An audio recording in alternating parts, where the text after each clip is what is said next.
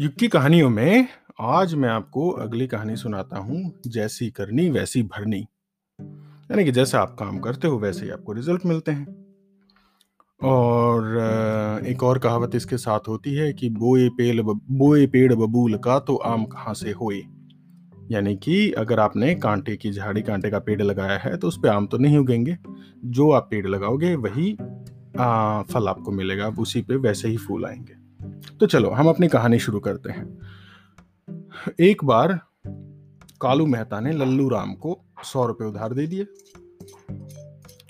और उसने कहा कि लल्लू राम ने कहा कि मैं भाई 2 महीने बाद तुम्हारे 100 रुपए लौटा दूंगा। 2 महीने हो गए, लल्लू राम ने पैसे नहीं दिए। कालू मेहता ने 1 हफ्ता और वेट किया, नहीं आया लल्लू राम। तो कालू मेहता जाके पहुंच गए लल्लू राम के पास कि भाई 2 महीने से भी 1 हफ्ता ऊपर हो गया, लल्लू राम मेरे पैसे वापस करो। तो वो बोला भाई परसों आ जाना, परसों दे दूंगा। तो कालू मेहता कहता कि ठीक है। अब परसों फिर पहुंच गए कालू मेहता लल्लू राम के पास कि भाई ला मेरे पैसे। तो लल्लू राम कहते हैं आज तो नहीं है भाई, मैं ना नेक्स्ट वीक आ जाना। कालू मेहता नेक्स्ट वीक फिर पहुंच गए, लाओ मेरे पैसे। लल्लू राम के पास फिर पैसे नहीं थे। उसने सोचा भी नहीं था लेते टाइम कि मैं चुकाऊंगा कैसे। अक्सर लोग ऐसा करते हैं कि पैसा लेते टाइम उन्हें ज़रूरत होती है, वो मांग तो लेते हैं लेकिन ये प्लानिंग नहीं करते कि मेरी कितनी इनकम है, मैं कैसे लौटाऊंगा, कहाँ से लाऊंगा, क्योंकि उनके खर्चे तो वैसे ही चलते रहते हैं। और उसमें से वो सेव, ग्रो, इनकम, पैसा की अच्छी मैनेजमेंट कर नहीं पाते और फिर परेशान होते रहते हैं। तो लल्लू राम का भी यही हाल था और वो कहते रहे कि भाई कल आ जाना, परसों आ जाना, आज नहीं कल नहीं, ऐसे करते करते 2 महीने और बीत गए। और कालू मेहता बहुत परेशान हो गया कि इसने तो मेरी नाक में दम कर दिया है। पैसे उधार देके मैंने तो इसे बस मुसीबत मोल ले ली। तो एक दिन वो बहुत फ्रस्ट्रेट होके गए। उन्होंने कहा लल्लू राम देखो तुम मुझे ब्याज दो ना दो, ब्याज यानी इंटरेस्ट पे लोग कैसे पैसे देते हैं कि उन्होंने 100 रुपये दिए थे तो कहा था कि मुझे जब तुम वापस करोगे तो 110 रुपये वापस कर देना, यानी कि 10% इंटरेस्ट के साथ में। तो कालू मेहता बोलते हैं कि देख लल्लू राम तू मेरे इंटरेस्ट दे मत दे, तू मेरे 100 रुपये वापस दे दे, बस उधार चुका दे, बहुत हो गया, मैं आके परेशान हो गया हूँ। इतना तो मैं अपना टाइम वेस्ट करता हूँ, इतना का मैं पेट्रोल लगा देता हूँ तो आप तेरे पास आने में, और तू मुझे रोज घुमाए रखता है। तो लल्लू राम भी गुस्से में आ गया, बोला अरे नहीं है तो कहाँ से दूं, पेड़ पे थोड़ी उगते हैं पैसे। तो कालू मेहता बोलता कि अच्छा पेड़ पे नहीं उगते तो मेरे पास तो खान खुदी पड़ी थी, मैंने तो जमीन से खोदा और पैसे निकाल के दे दिए, भाई मैंने भी मेहनत करके पैसे कमाए थे, मेरे पैसे तो तुम्हें देने पड़ेंगे। दोनों का होने लगा झगड़ा और लल्लू राम की भी गलती थी कि पैसे दे के और वो टाइम पे नहीं चुका रहा है। लेकिन उस समय क्या हुआ कि कालू मेहता ने गुस्से में आके अपना जूता उतारा और उसको 5 जूते तड़ातड़ सर पे जड़ दिए। तूने तो परेशान कर दिया है।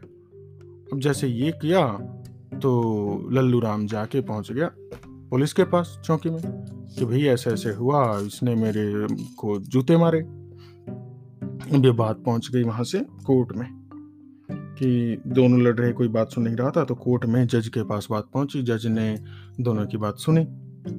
कालू मेहता कहता है कि जी मैंने इसे 100 रुपये उधार दिए थे और इसे 10% इंटरेस्ट देना था, इंटरेस्ट तो छोड़ो इसने तो मेरे घुमा के 2 के 4 महीने कर दिए, मुझे परेशान कर दिया। लल्लू राम बोलता है कि इसने तो मुझे 5 जूते मार दिए, मेरे पास नहीं है, मैं नहीं कर पा रहा तो मैं क्या करूँ।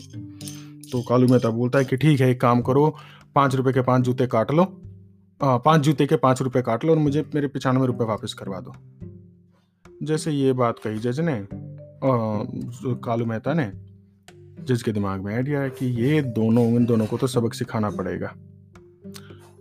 तो जज ने कहा कि कालू मेहता तुमने 5 जूते मारे और उसके बदले तुम 5 रुपये छोड़ने को तैयार हो, है ना। तो इसका मतलब कि तुम 1 रुपये यानी $1 को 1 जूते के बराबर रखते हो। बोले हाँ रखता हूं मैं, ठीक। तो उन्होंने कहा जज ने कि लल्लू राम अब तुम इसको 95 जूते मार के इसके 95 रुपये वापस कर दो। वो कहता अरे ये क्या बात हुई। जज बोलता है कि भी तुमने ही तो कहा 5 जूते मतलब 5 रुपए और तुम्हें 95 रुपए वापस चाहिए तो 95 जूते ले लो। और जज ने उसको कहा कि उसको 95 जूते 95 जूते मरवा दिए। अब लल्लू राम तो खुश हो गया कि वाह पैसे भी नहीं देने पड़े और मुझे तो मजे आ गए, इसको सजा भी मिल गई। और चलता हूँ उन्होंने कहा जज साहब thank you thank you thank you. तो जज ने कहा नहीं नहीं नहीं ये तो इसकी सजा हुई, तुम्हारी सजा का क्या? मेरी कौन सी सजा? भाई तुमने पैसे लिए फिर इस आदमी को घुमाया उसके बाद इसको 95 जूते भी मार दिए, तो इसके साथ तो इंसाफ हो गया। इसने गलती की कि इसने बिना सोचे समझे तुम्हें पैसे दिए लालच में आके 10% इंटरेस्ट, यानी कि तुम्हें ठगना चाहता था और इतने कम टाइम के इतने ज़्यादा पैसे ले रहा था। उसके बाद इसने वो छोड़ के तुम्हें मार भी दिया, तो इसकी गलती थी से तो इसकी सज़ा मिल गई। लेकिन तुमने भी तो गलत काम किया, तुमने बिना सोचे समझे पैसे उधार लिए, टाइम पे दिए नहीं, उसके बाद इस आदमी को और परेशान किया घुमा घुमा के। फिर तुम हाथापाई होगी तो तुम इसको कोर्ट में घसीट लाए, तब तुम्हें भी तो देना पड़ेगा ना। तो तुम्हारी सज़ा ये है कि अब तुम इसे 110 के बजाय 120 रुपए दो और आज के बाद तुम कभी भी उधार लेने से पहले किसी से भी 10 बार सोचोगे। जो तुम्हें 5 जूते पड़े हैं उसके, जो तुम्हें 10 रुपए एक्स्ट्रा देने पड़े हैं उसके लिए। और अब लल्लू राम तुम्हें पैसे ऐसे ही मिलेंगे जैसे तुमने इसको दिए, कि अगर तुम्हें 120 रुपए इसको लौटाने हैं तो 120 रुपए के साथ में तुम्हें 20 जूते भी खाने पड़ेंगे। तो कालू मेहता से कह के लल्लू राम को जज ने 20 जूते मरवाए, तो दोनों को जूते भी पड़े और पैसे भी देने पड़े। तो ये थी आज की छोटी सी कहानी, जिससे कि हमें ये सीखने को मिलता है कि जब भी आप किसी से कोई चीज़ उधार लो या दो तो दोनों में आपको सोच विचार कर लेना चाहिए। जब पैसे दे रहे हो तो मदद करना अच्छी बात है, लेकिन पहले पूछ लो भाई कितने टाइम के लिए चाहिए, कहाँ से चुकाओगे, आप उसका बैकग्राउंड भी चेक कर लो।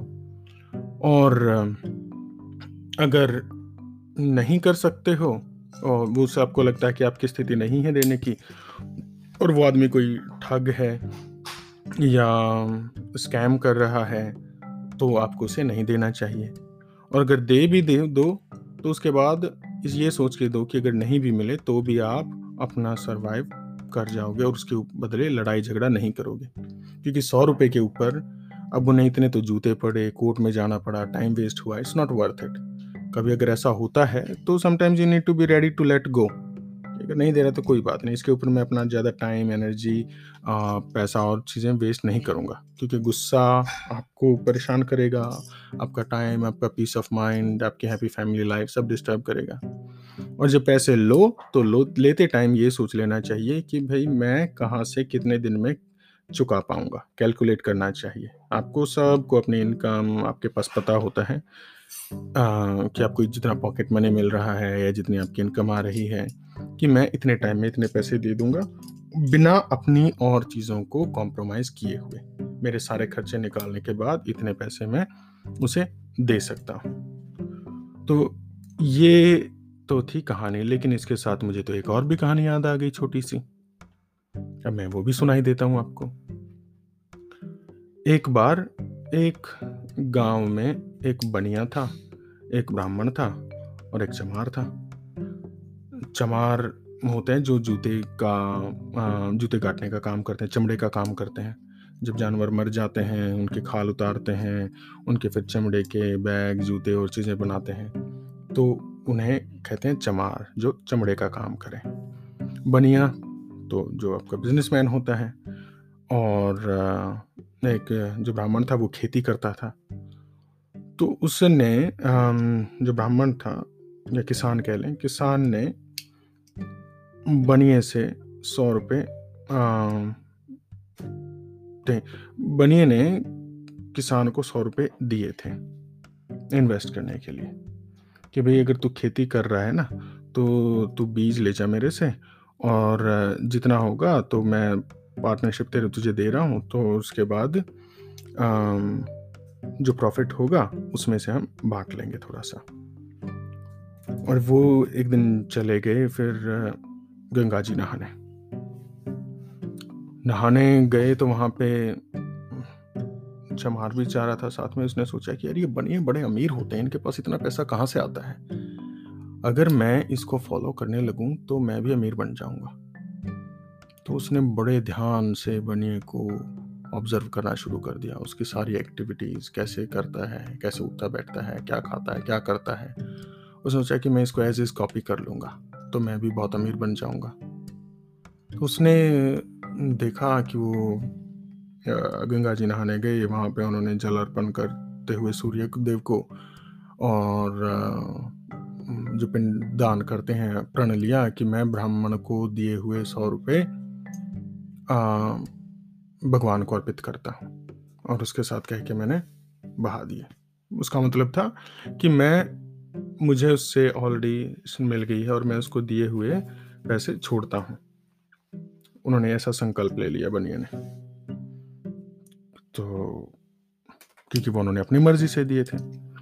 अब जो चमार था उसने भी यही सोचा कि अच्छा ये तो सही आइडिया है। उसने अगले दिन बनिए से 100 रुपये लिए कि मुझे आप 100 रुपये आपसे उधार चाहिए। उन्होंने कहा भी क्या करेगा, नहीं मुझे कुछ काम है मैं चुका दूंगा। उसने देखा बनिए ने कि हाँ चलिए ठीक है, अपना काम कर रहा है, काम तो ठीक है, इतने तो चुका ही देगा। तो उसने अगले दिन जाके नदी में बनिए की तरह कहते हुए कि मैं बनिए से लिए हुए 100 रुपये भगवान को अर्पण करता हूँ। अब फर्क देखो, बनिए ने कहा कि मैं दिए हुए अर्पण करता हूँ, मैंने छोड़ दिया। उसने तो गिव कर दिया कि अगर ब्राह्मण के पास फसल नहीं हुई अच्छी तो मैं उसको परेशान नहीं करूँगा, उसके पास उसके लिए अपना मेंटल पीस या और उसको अपना रिलेशनशिप खराब नहीं करूँगा, और मैं उसको फॉरगेट कर दूंगा। लेकिन चमार ने क्या किया था, उसने तो उससे पैसे लिए थे मांग के कि मैं दे दूंगा। अब लेने और देने में फ़र्क है, जिसने दिए हैं वो तो छोड़ सकता है ना, लेकिन जिसने लिए हैं वो तो नहीं छोड़ सकता ना, उसे तो चुकाने ही पड़ेंगे। अब वो वापस गए गांव में जाके, जब टाइम आया तो बाय चांस ऐसा हुआ कि ब्राह्मण की फसल अच्छी हो गई किसान के पास, और फसल लेके वो बहुत सारा गेहूं लेके आया उसके पास कि बनिए को बोलता है लाला जी ये लो, और इसमें से जितना अनाज 100 रुपये का बनता है वो रख लो, और उसके अलावा भी आपको चाहिए तो आप ले लो। तो बनिया बोलता है नहीं भाई देखो, मैंने तो तुम्हें 100 रुपये दिए हुए अपने भगवान को अर्पण कर दिए थे, संकल्प लेके जल में कर दिया था, तो मुझे नहीं चाहिए। मैं समझता हूँ कि तुम्हारे परिवार की स्थिति अच्छी नहीं है और तुम एक अच्छे आदमी हो, और ये अनाज ना तुम्हें अपने परिवार के लिए सेव करके रख लेना चाहिए। बोले नहीं, अगर मैंने लिया तो मुझे आपको देने ही। बनिए ने देखा था कि भाई अब ये मेरे से हर साल तो बीज लेता है, खाद लेता है, सब कुछ लेता है, तो 100 रुपये के ऊपर मैं अपना रिलेशन ख़राब नहीं करूँगा। और बनिए ने कहा नहीं भाई मैं तो संकल्प करके दे चुका हूँ, किसान देवता तुम एक काम करो, 100 रुपये का जितना तुम अनाज मुझे देने आए हो उतना ना किसी गरीब को दे दो, या फिर अपने बहन को, बेटी को, या किसी रिश्तेदार को जिसके पास नहीं है उसको दे दो मेरे नाम से। तो किसान ऐसा खुश होकर चला गया, वहीं पे चमार भी बैठा था। तो बनिया बोलता है भाई ला मेरे 100 रुपये, तू कब देगा? बोला मैंने भी अपने 100 रुपये अर्पण कर दिए थे जैसे आपने किए थे। बोला मैंने दिए थे इसलिए मैं अर्पण कर सकता हूँ, छोड़ सकता हूँ, लेकिन तूने लिए थे, लिए हुए पैसे नहीं छोड़े जाते। वो तो तुझे अपनी रिस्पॉन्सिबिलिटी समझ के, जैसे किसान देने आ गया था वो तो तुझे देने ही पड़ेंगे, नहीं देगा तो मैं तेरे से तो ज़बरदस्ती भी वसूल कर लूँगा। तो तब किसान को चमार को समझ आया ये तो मैंने गड़बड़ कर दिया, तो मैंने सोचा ही नहीं था। तो ऐसे आप किसी भी दूसरे को कॉपी करके, आप दूसरे को देखते हुए अपना काम नहीं कर सकते हो। आपको अपनी जजमेंट, अपनी सिचुएशन अपने हिसाब से ही देखनी चाहिए। और फिर चमार को पैसे वापस देने पड़े, और बनिए ने उसे ये बात अच्छी तरह समझाई भी। फिर चमार उससे पूछता है कि अच्छा मुझे बताओ कि ये अमीर कैसे बनते हैं। तो बनिया बोलता है कि ठीक है ये मैं तुझे बाद में आ जाना, किसी दिन अच्छे से समझाऊंगा। और ये रहा आपकी अगली कहानी का क्लू कि बनिए अमीर क्यों होते हैं, कैसे होते हैं। ठीक, तो आज की कहानी यहीं पे ख़त्म करते हैं और अगली कहानी में आपसे फिर मिलता हूँ। Good night, bye bye.